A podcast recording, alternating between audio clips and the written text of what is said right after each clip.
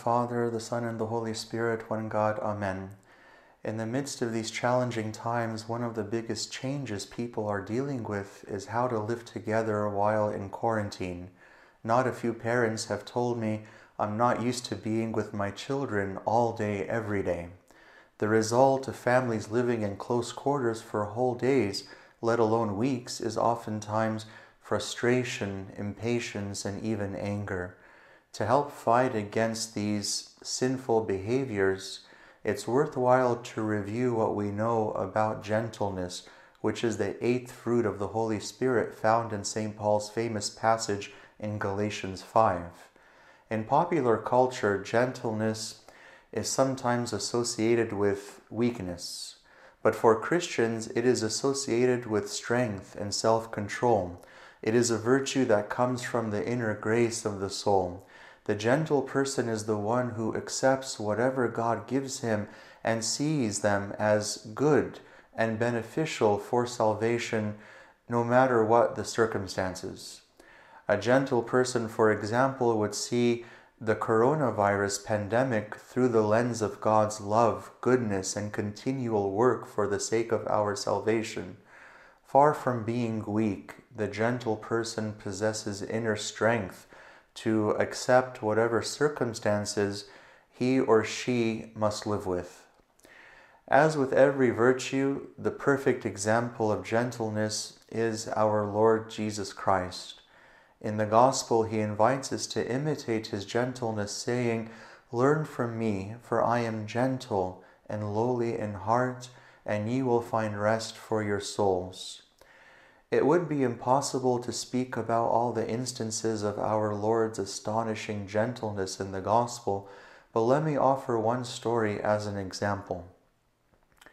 Our Lord Jesus Christ once sat in front of the temple and taught the multitudes the teachings of the kingdom of heaven. People from all walks of life came to hear him speak about the never ending joy for the righteous after their departure from this vale of tears. The multitudes were quite content being in the presence of our Lord and hearing his sweet words, but something evil intervened. The scribes, the Pharisees, who had kept the law of Moses in a superficial and external way only, dragged an unfortunate woman with them to our Lord.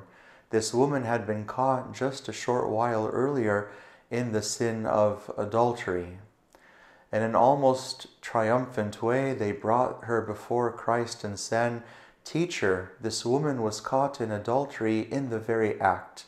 Now Moses in the law commanded us that such should be stoned, but what do you say? In this manner, sinners denounced another sinner while hiding their own transgressions. Whereas our Lord had been speaking to the multitude about life and joy, the scribes and Pharisees had brought fear and death to the gathering. The action of these wicked men was all the more evil because they did not present the woman to our Lord in the hope of obtaining mercy for her. In their mind, she was a condemned sinner who would be put to death regardless of the outcome in their wickedness, they wanted to ensnare our Lord Jesus Christ and set him up as the one who wouldn't transgress the law of Moses. Thus, they wanted to condemn not only the sinful woman, but our Lord Jesus Christ as well. For this reason, the evangelist says, This they said, testing him, that they might have something of which to accuse him. When the scribes and Pharisees asked our Lord Jesus Christ, But what do you say? those present expected one of two things would happen. Either our Lord, in His mercy, would release the sinful woman and, therefore, and thereby violate the clear letter of the law in the temple, the place of the law, or He would uphold the law and allow the woman to be stoned. The plot of the wicked men was brilliant in its evil because if our Lord chose the first option, he would be stoned to death along with the woman. But if he chose the second option, he would have contradicted his own commandment of love and mercy and thus become discredited as a teacher. With burning malice, the wicked men awaited the Master's response. Our Lord did not respond with words initially, but rather he stooped down and wrote on the ground with his finger as though he did not hear. What did our Lord write in the dust? The evangelist does not specifically say, because what our Lord wrote was devastating. Our Lord wrote something that instilled great fear in the wicked men who were stopped in their evil tracks. With his finger he wrote the secret sins of these wicked men who were so skillful in pointing out the sins of others while concealing their own sins. While they were able to conceal their sins from other men, it was pointless to try to hide anything from the one who sees all. One statement after another was written in the dust by the awesome finger of the righteous judge. And those to whom these words referred after reading what was written trembled with fright and inexpressible horror, standing before the just judge and being confronted with their own sins. None of them thought any more of the sinful woman, but rather their minds darted with thoughts concerning their own sinfulness and their death, which was written there in the dust. No one asked our Lord again, But what do you say? Instead, they looked at their filthy sins written in the filthy dust. Despite this, we see that our Lord showed them mercy and compassion in writing their sins on dust, which is easily erased, and keeping the list of their sins outside of the gospel. Had Christ wanted revenge on them for their wickedness, he could have easily denounced all of them and had them stoned to death for their sins, but this is not what he wanted. As he said, I did not come to judge the world, but to save the world. Instead, our Lord simply wanted to remind them that while they carried the burden of their own sins, they should not be strict judges of the sins of others. Afterward, our Lord Jesus Christ, in all calmness and kindness, said to them, He who is without sin among you, let him throw a stone at her first. Our Lord effectively disarmed the wicked men so that they now stood speechless before the just judge and the sinful woman.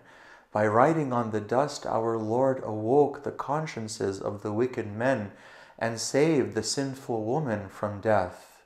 Then those who heard it, being convicted by their conscience, went out one by one, beginning with the oldest even to the last, and Jesus was left alone and the woman standing in the midst. Suddenly, the area outside of the temple was empty. Only our Lord Jesus Christ and the sinful woman, the targets of the wicked men's plot, remained. The woman stood while our Lord remained stooping to the ground. When Jesus had raised himself up and saw no one but the woman, he said to her, Woman, where are those accusers of yours? Has no one condemned you? Of course, our Lord knew that no one had condemned her, but he wished to encourage her with this question. As a skillful physician, he first gently encouraged the woman and then gave her the medicine of his teaching. When she answered that no one condemned her, he spoke as though she was risen from the dead, for until that point she was a dead woman. Our Lord, however, instilled life in her by saving her from the plot of the wicked men and then by teaching her. And Jesus said to her, Neither do I condemn you, go and sin no more. In other words, our Lord forgave her sin and cleansed her soul. Let us take the story as an exemplar of gentleness in our lives. When confronted with a sinner, Christ did not criticize or rebuke, neither should we criticize or rebuke one another for sins, wrongs, and misdeeds. Ava Isaac the Syrian wrote, Do not hate the sinner, for we are all guilty. Pray for that person so that you may imitate Christ, who never got angry with sinners, but prayed for them. Meditate on the Lord's mercy and compassion. By his kind and meek words, he dispersed the counsel of the wicked men and bestowed life upon the sinful woman. He disarmed this volatile and sinful gathering with an astounding gentleness. how can we acquire this virtue of gentleness that our Lord Jesus Christ models for us? The Desert Fathers teach us that there are different degrees of gentleness. The first degree of gentleness is not to repay evil with evil. In Romans 12, St. Paul exhorts us repay no one evil for evil. Many of us struggle with this because our fallen nature automatically seeks to repay evil with evil. This is especially true with words, such as when someone insults us and we respond in kind. St. John Chrysostomos said, Adorn your tongue with gentleness, with humility, make it worthy of the God who is entreated, fill it with blessing and with much almsdoing, for it is possible to do alms even with words. In other words, don't ever use your tongue for evil. The second degree of gentleness is to accept evil without losing your internal peace. Perhaps you are able to hold your tongue and not repay evil with evil on the outside, but you might be boiling with anger on the inside and thinking all kinds of evil in your mind. Ava John the Short was very famous, so that many people came to him to hear him. Another monk was envious of his fame so he told him in front of those who gathered around him, John, you are like a prostitute exhibiting her body in front of her lovers. John answered him, Brother, you see my outside and say this about me. What would you say if you saw my inside? The people around him asked him, Were you agitated internally by the insult? And he answered them, What John feels on the outside is what he feels on the inside. The third degree of gentleness is found in the person who suffers evil and not only refrains from returning evil for evil externally and internally, but also feels grieved and responsible because he caused the other person to sin. There is a story about Saint Tikhon of Zadonsk, the Russian saint, that illustrates this highest degree of gentleness. He was once challenged to debate a famed atheist professor in front of eager college students at the beginning of Russia's sad experiment with communism. Although many thought the professor would easily defeat the simple Christian, St. Tikhon handily won the debate and made an impression for Christ on those students. So frustrated was the professor after his defeat that he struck St. Tikhon across the face.